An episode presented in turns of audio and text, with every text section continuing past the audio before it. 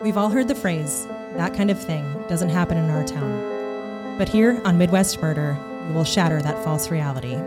In fact, it happens more often than we know, and sometimes the details of the most horrific crimes that happen in our neighborhoods are lost in the back pages of newspapers, forgotten on our news channels, and eventually erased over time. We're here to talk about murder, diving into some of the most controversial cases in Midwest history. The show will not shy away from the morbid details of these horrific events and the often ugly truths behind them. What you will hear is a detailed timeline of events, perspectives from those closely involved, and analysis by experts. What you will feel is the darkness that surrounds each story, the innocence lost by the victims, and hopefully, the justice that was ultimately delivered. Don Palumbo, Jonah Lanto. I'm here for the justice part.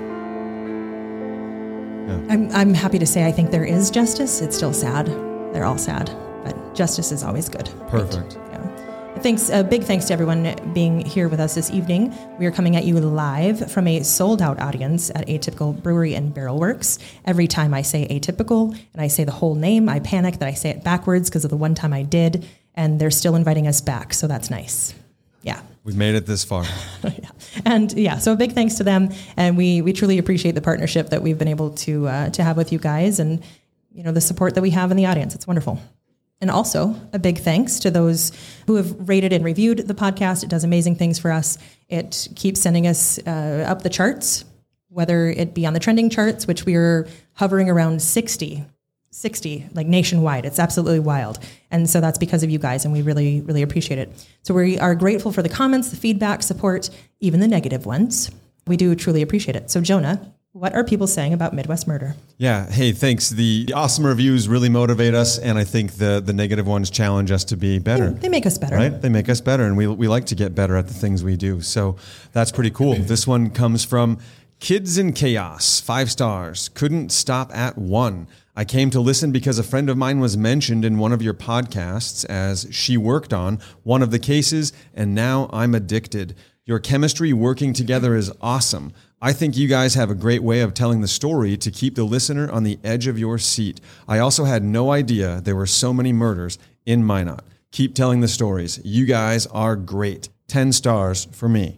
well that's th- thank you that's very cool like that's really chop. cool Yeah. i just I'll, i also want to clarify because that's what i do not every episode has been in minot No, of course right not. okay i just Yeah. want to i just want to be clear it's the entire midwest it's in the name All the Midwest. okay Murder happens everywhere. This one comes from ZP 2015. One star. Ooga booga. Me no likey talky talk. So, So I guess, uh, well, show's over. Nobody wants to hear us talk. So I, it, it, it actually kind of gets my goat. Not about Ooga Booga. I get it. Thanks. It- like or don't. baby Um, goat. It, this is this is more my own personal bone to pick with you. You pick the ones where I, I have to I- in front of this lovely audience. I have to read uh, about um, how intellectually lazy I am, and then you pick one that's like mm, you know likey. That's that's what I get. So I get to insult myself, and you're like I can "Oh, only pick what's out there. I think Okay. I think I got insulted in that one too. Now we can debate the merit and degree to which we were insulted, but we both took some punches there. And in the last one too. Okay, fine. Yeah. All right. If you're local, you've probably heard of Premier Chiropractic. Chiro, hi, it's my first day. Premier Chiropractic. If you haven't, you should. They are amazing. They have five chiropractors to meet your needs. Jonah, tell everybody what they do. Well, I, I want to just go a little bit beyond what they do at their, their actual chiropractic center, which is, pretty incredible. But I want to shout out to Premier Chiropractic and how much they support the community of Minot. A lot of the significant events that you see happening in Minot through supporting nonprofits, uh, profits, and other community actions. For sure. Premier Chiropractic Their name is, is always often there. there. Yep, so their I, always I, I love that, and I want to give them a, a recognition for that. Beyond that, they combine a lot of unique muscle work. They use manual therapy techniques. They want to do everything they can to give the best patient care through a combination of treatments and physical activity. They do adjustments, dry needling, soft tissue work, and they also have a re- rehab area for all functional exercise. So we encourage everybody experience the difference at Premier Chiropractic. They have locations in Minot, Kenmare, and Stanley, and they also have a special a specialty in prenatal pediatrics as well as in athletes. But they of course can work with anybody. So check them out at premierchiropracticnd.com or on Facebook. It's Premier Chiropractic ND. And if you're a pushing 40 athlete and you just call yourself athlete in name, I'm sure they'll work with you too. Absolutely. I know they do. I Yeah. don't know from experience. You know, I, I might be going pro in pickleball, but it's not like I I would need you know to be adjusted a bunch because of that heavy You never know. work in pickleball. You never know. You never know.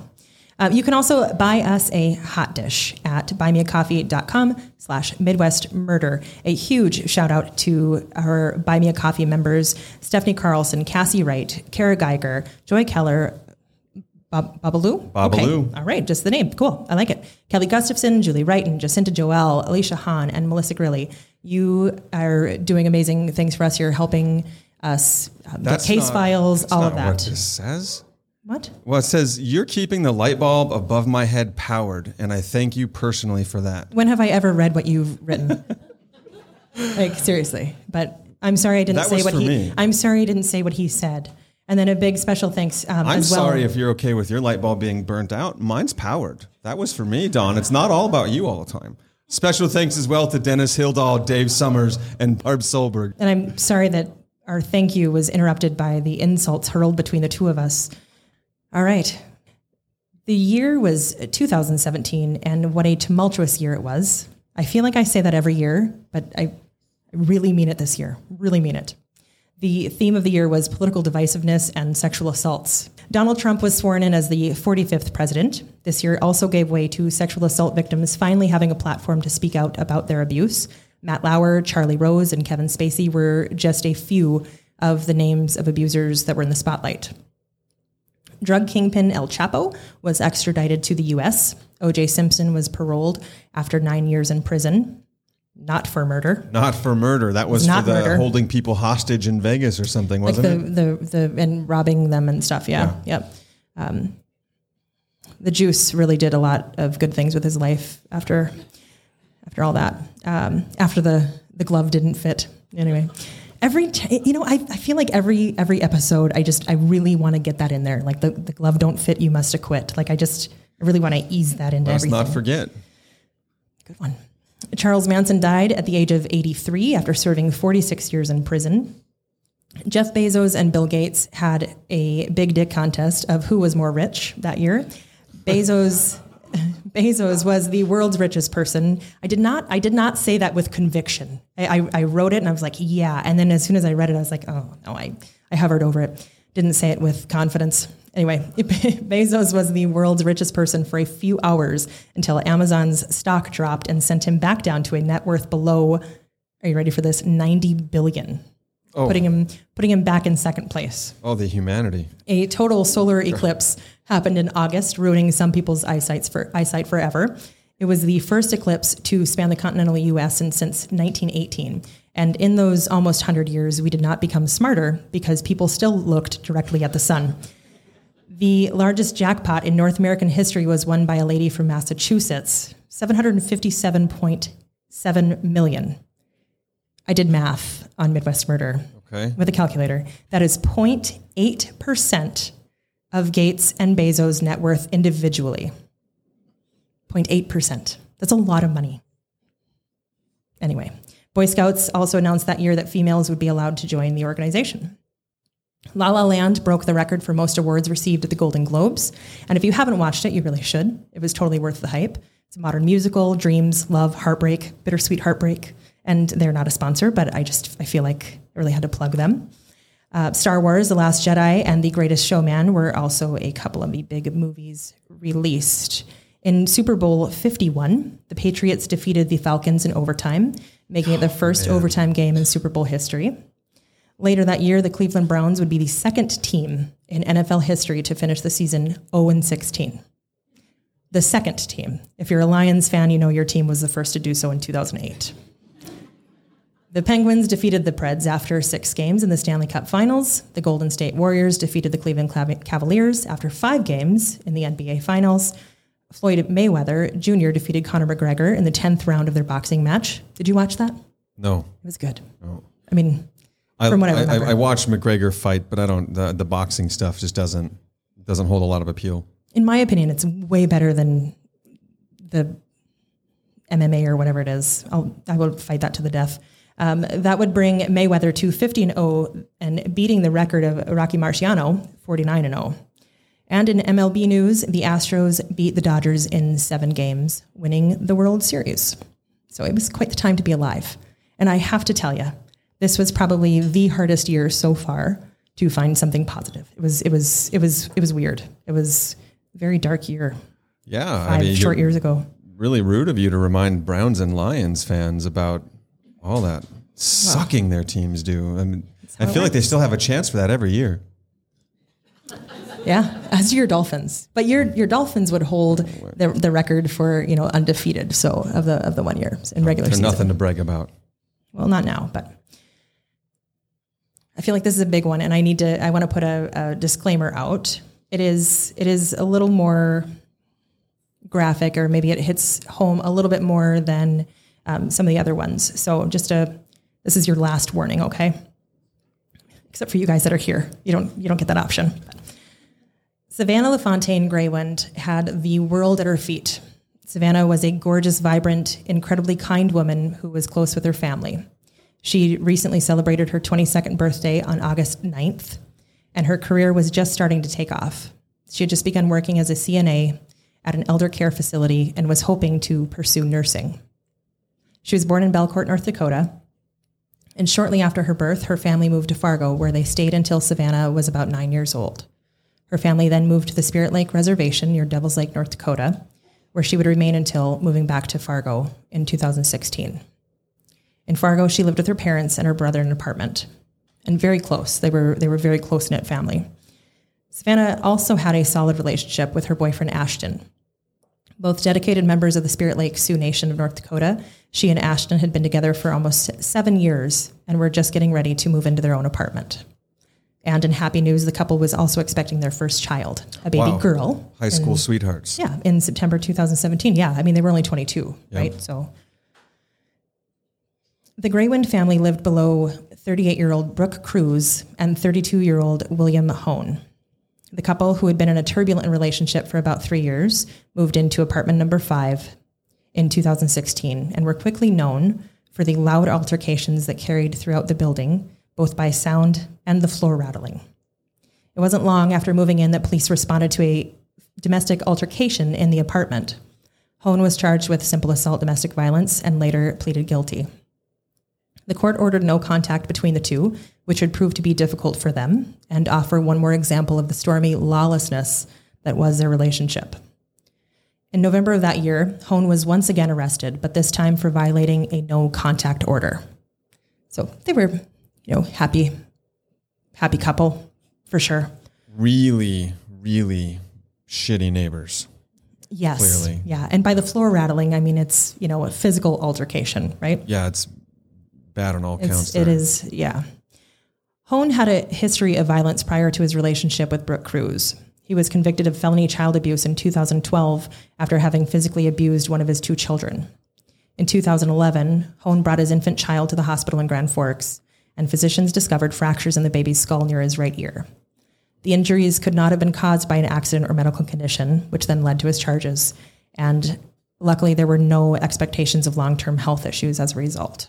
So, really, this guy is super awesome. I mean, to, to start off with. It, it it's always disturbing when you hear a story like this and you know that this individual gets put back in a home that that that baby is going to get put back in proximity to this in many of these cases there's Well, in many there's a of lot of cases, patience and understanding there's a lot of effort to keep families together and unfortunately uh, sometimes if somebody like this they're not going to do the work nothing's going to change and you can Right. just see it's Well, in this case, I think luckily for everyone involved, he was a piece of shit already. So he did not go back to the home. Um, so that child is much better off. Crews was no stranger to her own criminal charges, criminal charges, mainly for missed child support payments to the two of the fathers of her three children. According to her former partner, she has four other children as well. In January of 2017, Crews was expecting again, or at least that's what she told her boyfriend. There was no pregnancy. Okay, so that's Crews has that was that six kids that I, that I'm counting there? Let me add A total seven. of seven. Seven. Seven. So between the two, Yeah. um, they have nine. wow. No contact with any of them. Of those nine children, they they do not have contact with them.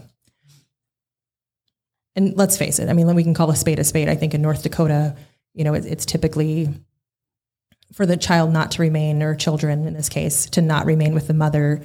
She's really got to be a stand-up human, you know, because because that is that law has and case law has proven that time and time again. So Uh, yeah, I, I, I, I do. Again, I think that effort is always there to keep a family together, but in some cases, when it's necessary to step in, you clearly see it's happening. Right. I don't know to have that many kids, and uh, it's Yeah. So Saturday, August 19th, 2017 was a regular hot and sunny North Dakota day. Savannah was asked by her upstairs neighbor, Brooke Crews, to try on a dress she had made. She even offered Savannah $20 in return for helping. At approximately 1:15 p.m., not expecting to be at her neighbor's apartment very long, Savannah ordered a pizza. At 1:24 p.m., she texted her mom, Norberta, to let her know that what she was up to. She also texted her boyfriend Ashton, who was house sitting in Grand Forks. Both Norberta and Ashton responded to Savannah, but neither heard back from her. okay. So sh wow, she's lured in to try a dress on. Smart For to 20 bucks. text.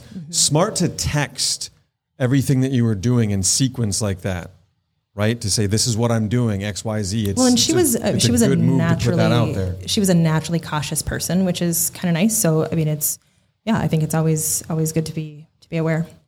Savannah, who, like I said, was always in communication with her family, was going to give her younger brother a ride to work shortly before 3 p.m. At 2:30 p.m., Norberta sent her younger child upstairs to get Savannah. He knocked. Nobody answered the door. After a few minutes, Joe, Joe Greywind, Savannah's dad, then went upstairs to the third floor apartment and knocked. This time, Crews answered the door, but told Joe they hadn't finished their work on the dress. Norberta t- took her son to work, and when she returned home, she assumed Savannah was in her room. As she carried on about her day, she realized her daughter was not home. And at approximately 4 p.m., Norberta was concerned. Savannah's purse was still in the Greywind apartment, and her car hadn't moved from its original spot. Wow. Savannah had been in that apartment since 1:30 p.m. Nobody had heard a word from her, and she wasn't answering her phone. Norberta climbed the stairs to apartment 5 on the third floor and knocked on the door. When Crews answered, she told the worried mother that Savannah had left her apartment around 2:30 or 2:45 and hadn't seen her since. Knowing her cautious daughter wouldn't have left without saying a word, let alone without her purse or vehicle, and being she was uncomfortably pregnant, Norberta knew Savannah wouldn't have gone anywhere on foot. So Norberta called the Fargo Police Department to report Savannah is missing. And at approximately 4:27 p.m., three officers arrived to meet with the Greywind family.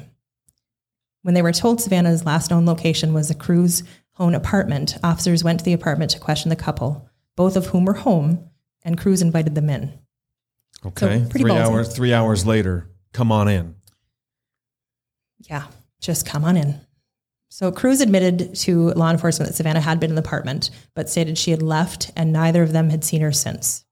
When Crews was asked if the officers could search the apartment, Crews gave them permission, and nothing was found to be suspicious. In fact, the officers even made note of a sewing project that was in the apartment. So completely the- corroborating her story. the The dress was maybe not quite a ruse. Maybe it was real, but Well, I can have thread and a needle out, and someone Sure. says I have a sewing project, but who knows? but it's it, well, it's if it yeah if it's a lie, it's taking it it's taking the extra steps to right, right. make it look the part. Yep. So other tenants were questioned, specifically the tenants who lived directly below Crews and Hoehn, and they heard loud noises coming from the Crews Hoehn apartment right around the time that Savannah had gone upstairs. The noises sounded as though they they were coming from the bathtub area. They continued for about 20 minutes and then stopped, and that's when they heard the shower running. It was assumed the couple was fighting.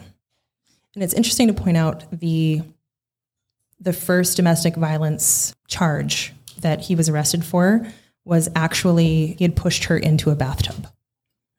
So it was kind of old hat for them, it seemed.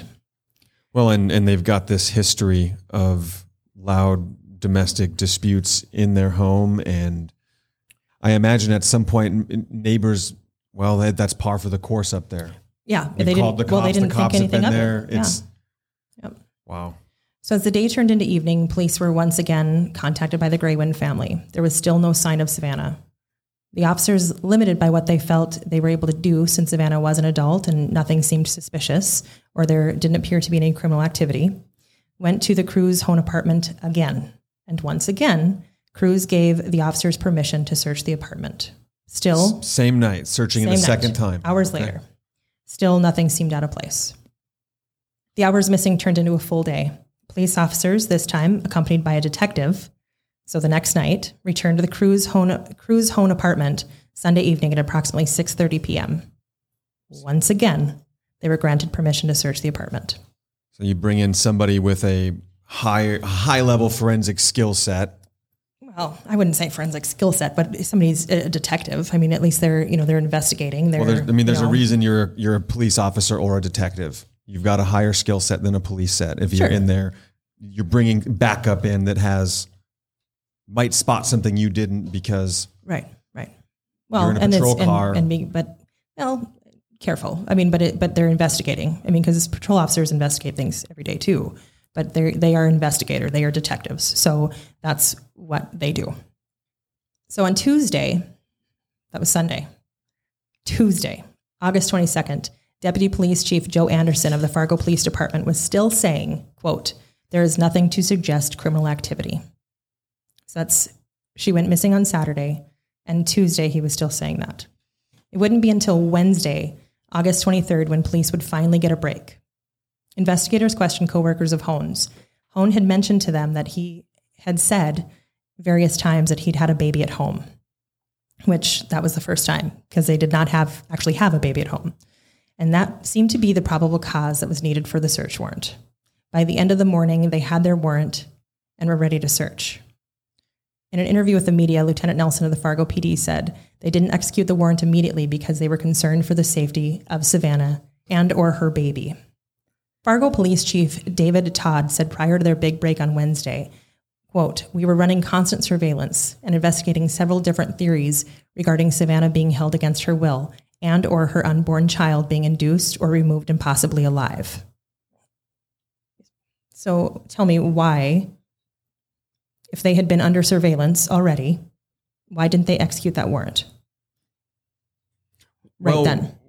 when you're when you're preparing to execute a warrant, you want it to go smoothly. You want to you want it to be able to produce evidence that can result Okay. in a prosecution. Perhaps I should tell you that they waited until Thursday, August 24th at 1:41 p.m. How much longer? I, do That's the a whole math. day. That's a that's another day. A whole day. I mean, so, they- so they got the warrant on Wednesday, August 23rd, and they waited an entire day.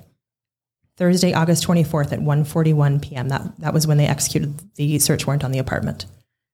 So you're telling me that if they were already under surveillance, why did it take that long? Yeah, I can't I can't answer that, but I, I feel like they were just given some form of confidence or whatever because they had been in the house so many times. They had been watching them. You got you got the cop coming out a week before that saying we have no reason to believe there's criminal activity. I mean that seems to have escalated rather quickly there from no criminal activity to All of a sudden, we have a warrant. Right. That that feels like there's some information in between. It's it's just that Crews said to people at work, "Oh, I got a baby now," and then The Hoehn guy, yeah. And then so I mean, obviously, obviously they they had some secret stuff. I mean, they're not going to completely show their their hand, but that's all you're waiting for was the probable cause. So when they did execute the warrant a day later, Crews was home at the time of the search, and they also found a seemingly healthy infant child. oh boy, So immediately, Brooke Crews was detained. William Hoehn was arrested at work a short time later. The infant was placed into custody of Cass County Social Services until positive identification could be made. You know, obviously, they're not going to just, sure, this is that guy's baby. There was still no visible sign of Savannah. Both individuals were taken to the Fargo Police Department for questioning, and according to the charging summary from the Fargo PD, during questioning, Hoehn told investigators he came home from work on August 19th at approximately 2:30 p.m. to find Crews cleaning up blood in their bathroom. Crews then showed him an infant girl stating, "This is our baby. This is our family." Hoehn removed garbage bags. He did admit to removing garbage bags and bloody towel with bloody towels and his bloody shoes, dropping them in an apartment building dumpster in West Fargo.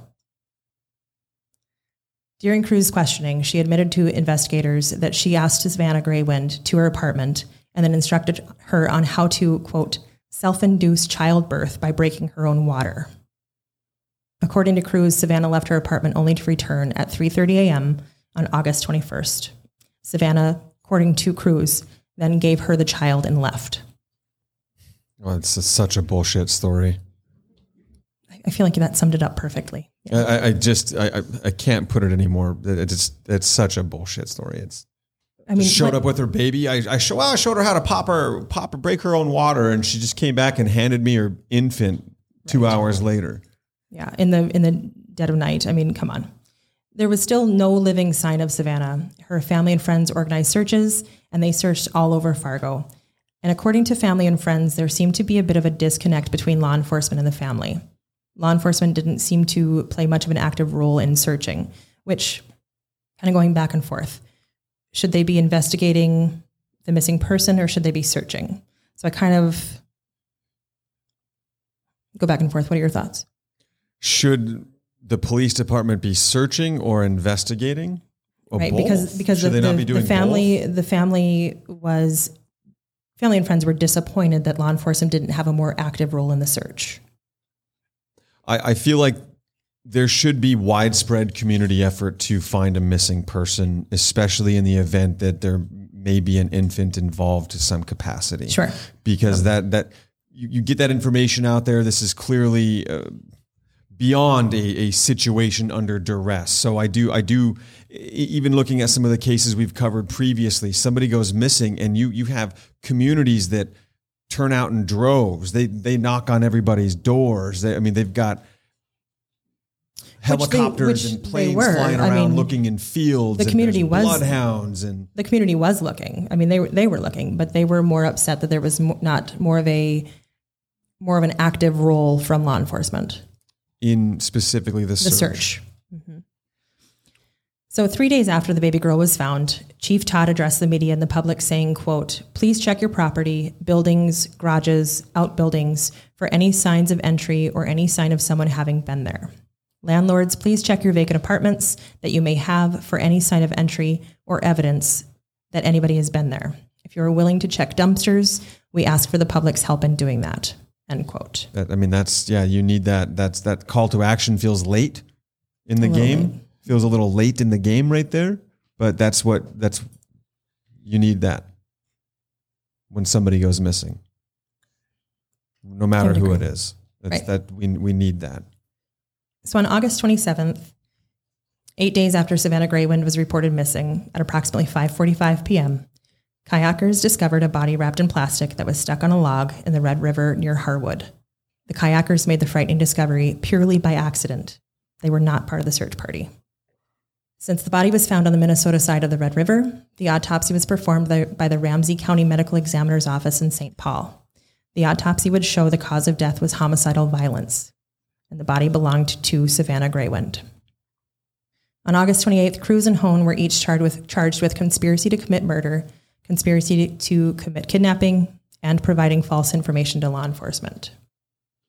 On September 7th, 2017, Savannah LaFontaine Greywind was laid to rest many people who knew her, many people who didn't, but a large number of attendees wore red shirts in honor of Savannah and in respect of all other missing and murdered Indigenous women. Also attending was the tribal chairman and the Fargo mayor. So it was a nice come together thing. The very next day, sole custody of Haisley Jo, the daughter of Savannah Greywind, and Ashton Matheny was then given to Ashton. Throughout, um, Hoehn maintained he did not know Crews's plan. In December 2017, Brooke Crews pleaded guilty to charges of conspiracy to commit murder, conspiracy to commit kidnapping, and false information to law enforcement. What happened to Savannah largely remained a mystery until Crews's sentencing in February 2018. So this entire time, nobody, knew. Really knew. Nobody knew what had happened to her, including her family. Do you and Hoehn? Um, he testified against her, right? Or is that am I? Am I No, he pled, she pled guilty. She just pled guilty. His he didn't need to testify. Okay. Well, oftentimes, yeah. When he he seems to have wanted to be the first one to the window, right? When when they made the arrest and and was active to suggest he wasn't part of the plan and was sort of the unwilling accomplice, which. Right. You, you hear that story sometimes a lot from uh, from co-conspirators, Well, and he, I mean, he was just guilty by walking in the door. right? You know, it's but it, but then he continued to be guilty by his actions. But By help, Yeah. Well, we'll we'll see, but I'm, I'm I'm assuming he helped dispose of the body. on that August day, and this is this is coming out in sentencing. So on that August day, Savannah came to Crews's apartment, where Crews almost immediately started an argument with Savannah. The argument somehow moved to the bathroom, and Crews pushed Savannah where she fell and then hit her head on the sink, leaving her unconscious. What I'd like to point out is that in the autopsy, it showed no signs of head trauma. So already I kind of want to say that it's bullshit, but so as Savannah, according to Crews, laid on the floor, unconscious, Crews quickly went to the kitchen and grabbed a box cutter. She returned to the bathroom and began haphazardly cutting into Savannah's abdomen, essentially performing a home C-section. Savannah was in and out of consciousness because of loss of blood, as Crews then pulled the infant out of Savannah's body. A short time later, according to Crews, Hoehn came home to Crews holding the newborn baby girl, and she said, quote, This is our baby, this is our family.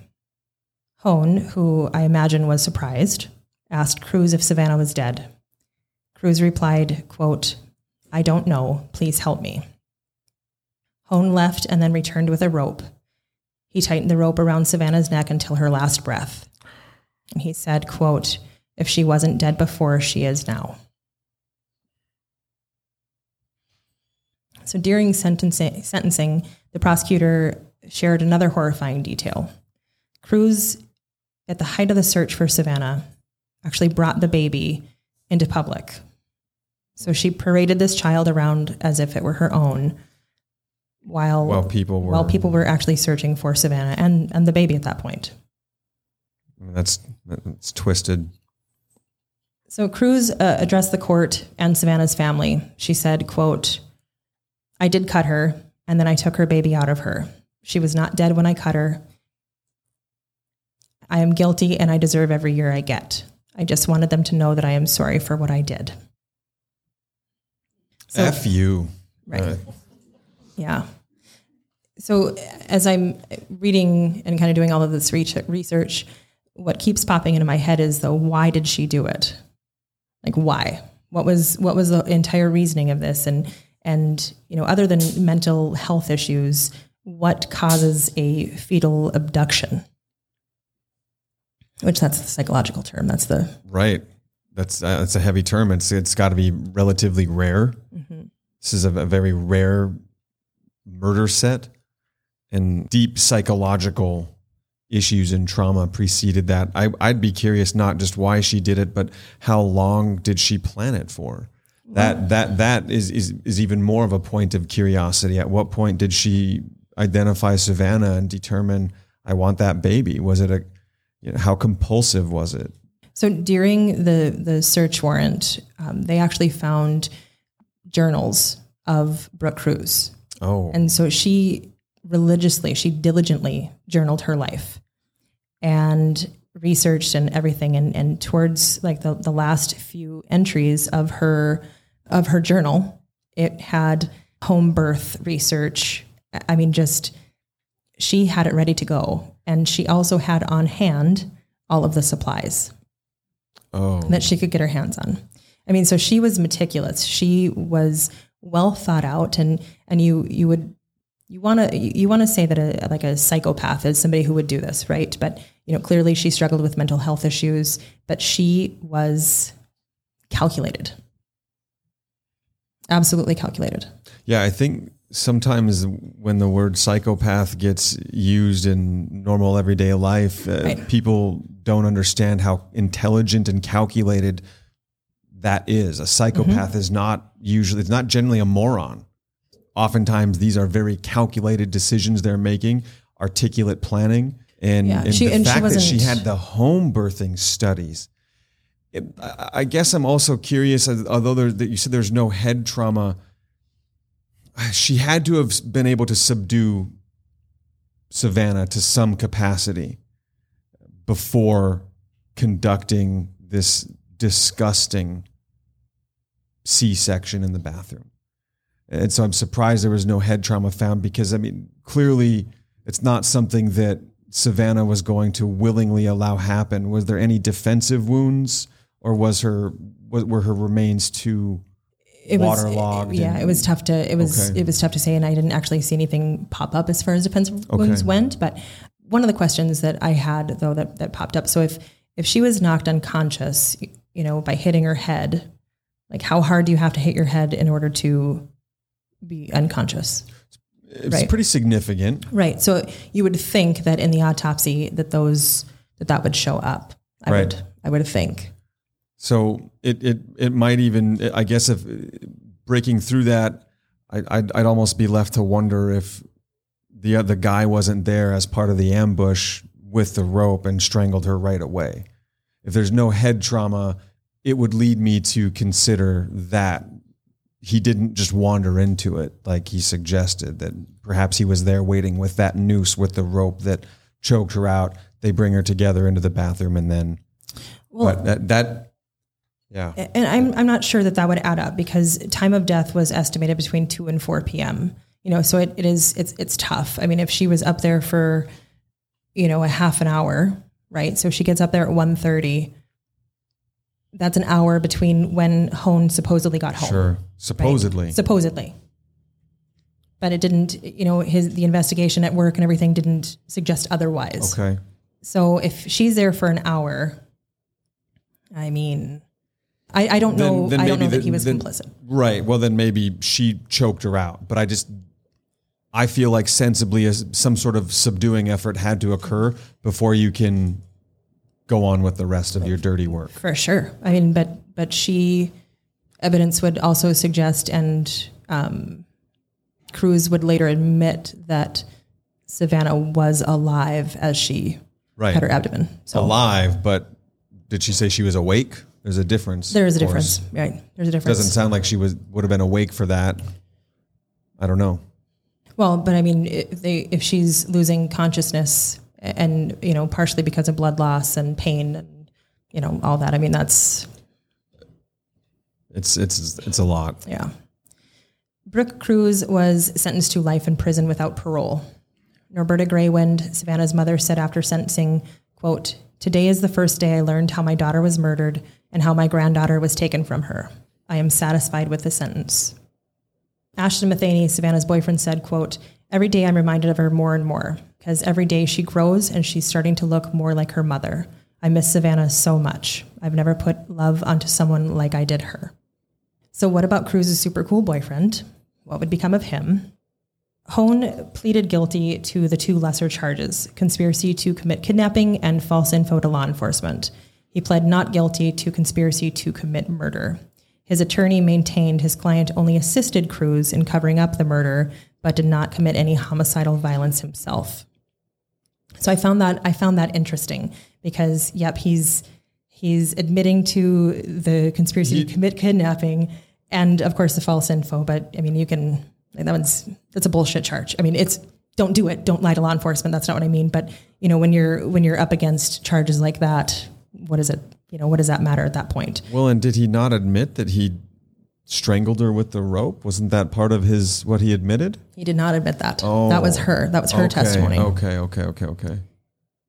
So I I feel like he's more complicit, but whatever. I mean, it's like well i mean if you're if you're conspiring to commit murder that means that you're actually you know i mean you're planning to you're you're part of that planning Yeah. right so yep. crews having nothing to lose apparently testified against him. Testified against him. She testified that she wanted to steal Savannah's baby to save her relationship. That's the motive. Her super loving and supportive relationship. She wanted to steal another human ba- another human being's baby to save that. So, I mean, I, I, I, I wanna, feel like at that point, I mean, just fake the pregnancy like you did. I, I mean, I don't know. It, I'm not supporting that either, but also don't kill someone to take their baby. It just does not. Um, it's disgusting. And and so I think while she's not unhinged, she is absolutely mentally ill. If that's if that's the conclusion that you jump to, that's your solution. Is to take another baby. I I have heard of a lot of different relationship band aids. This this one is is unfortunately horrifyingly new to me, and uh, just just terrible. You're you're you're you're doing all this for a like a piece of trash. This it's it's insane. I think even if you're dealing with a diamond, you just still don't do it. You know, No. not not even a piece of trash. Just don't do it. But that was her reasoning was to steal or was to save her relationship. She claimed that when she first told Hoehn in early 2017, remember the the pregnancy, the fake pregnancy, um, that she was pregnant, she thought that he wanted to then have a baby with her because he was excited. So he that's that's that's why. And because apparently the nine children that they had neglected prior to this, you know, um, they still want to have babies. What drugs are there drugs involved with with these Didn't- people? didn't Uh, Is there? I mean, it- this just feels very methy. It actually definitely not methy. Definitely not methy. Um, reading some of the history about her and her relationships, she thought of herself as a um, as a, an Amazon woman. I don't think that Was she, she was. tall? Not really. Okay. No, no. I, I hate to. I'm No. sorry if that's a stereotype, but that's. Uh, Well, that's that. where I went with it, and so then I, Okay. of course, looked up her, you know, her stats. I was like, well, that does and, not and make she's sense. white. Yep. yep Okay. Yep. Yep. But Amazon, That Wonder was- Woman variety, I guess. Yes. Yep. And she she claimed on her resume that she actually had um, a degree in psychology. So she and and amongst the the the many books in her apartment, yeah, there were all sorts of uh, psychology books and everything. I mean, so Uh, uh, yeah, Wh- again- whether she did or again, not, I un- don't know. not unintelligent, but no, definitely not. it's it's weird how detached intelligence can become from quality decision making. That's actually that's a really good that's a really good question or a, a statement. It, yeah. it, it it will never cease to amaze me when I see that. Right. Yeah. I mean, for if, taking her at her word, um, I guess if we want, if she did in fact, you know, if she was a well versed, a, a well studied individual, especially in the psychological world or the psychology world, and then she goes and does does this. I mean, of, of, of, to save a relationship. In a shit relationship, you're just you're you're you're saving a toilet. I mean, it's just it's so bad. Even for again, even for a good relationship, don't do it. No, I know, but So, uh, fast forward to August when. So, if she claims in January that she's pregnant, by August, I feel like, you know, she s- should start showing Sure. something at least. They had an, the couple had an argument, and Hoehn confronted her. Took him eight months, but he finally confronted her about her fake pregnancy. I mean, so they're both fucking morons. I mean, at this point. well, it seems like you're not pregnant. It- Well, yeah, I, it's it's weird. So, according to Crews, because Hoehn told people that Crews was expecting a child, that, that they were expecting a child together, she took that that he demanded that she quote produce a baby. To explain to explain the reasoning behind this, like I, I feel like I, I honestly feel like I made it up. I feel like I, I was like, hmm, that sounds that sounds good. No, this is this is legit. This is actually her testimony. I mean, it, it's it. If I didn't know any better, I would say that you know the true crime author who came up with that was just lazy in the end, right? Was But was intellectually lazy. I know, weird, right? it's bizarre and it's it's evil. How how evil arrives at that? Like the logic that allows you to arrive at such an evil decision. Yeah. So, in her um, high functioning brain, this led her to believe that she, quote, better have a baby no matter how it happened. Hoehn later said to Crews that, quote, that Greywind girl is really pregnant. And that made her think that he wanted her to take Savannah's baby.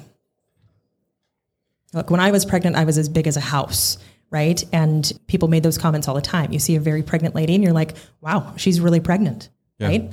Oh, you're ready to pop. In, in no way is that suggesting to take my child or take that child. Like in, in it It's a really even- demonic conclusion Yes. to reach. Yeah. That made her think that he wanted her to take Savannah Greywind's baby.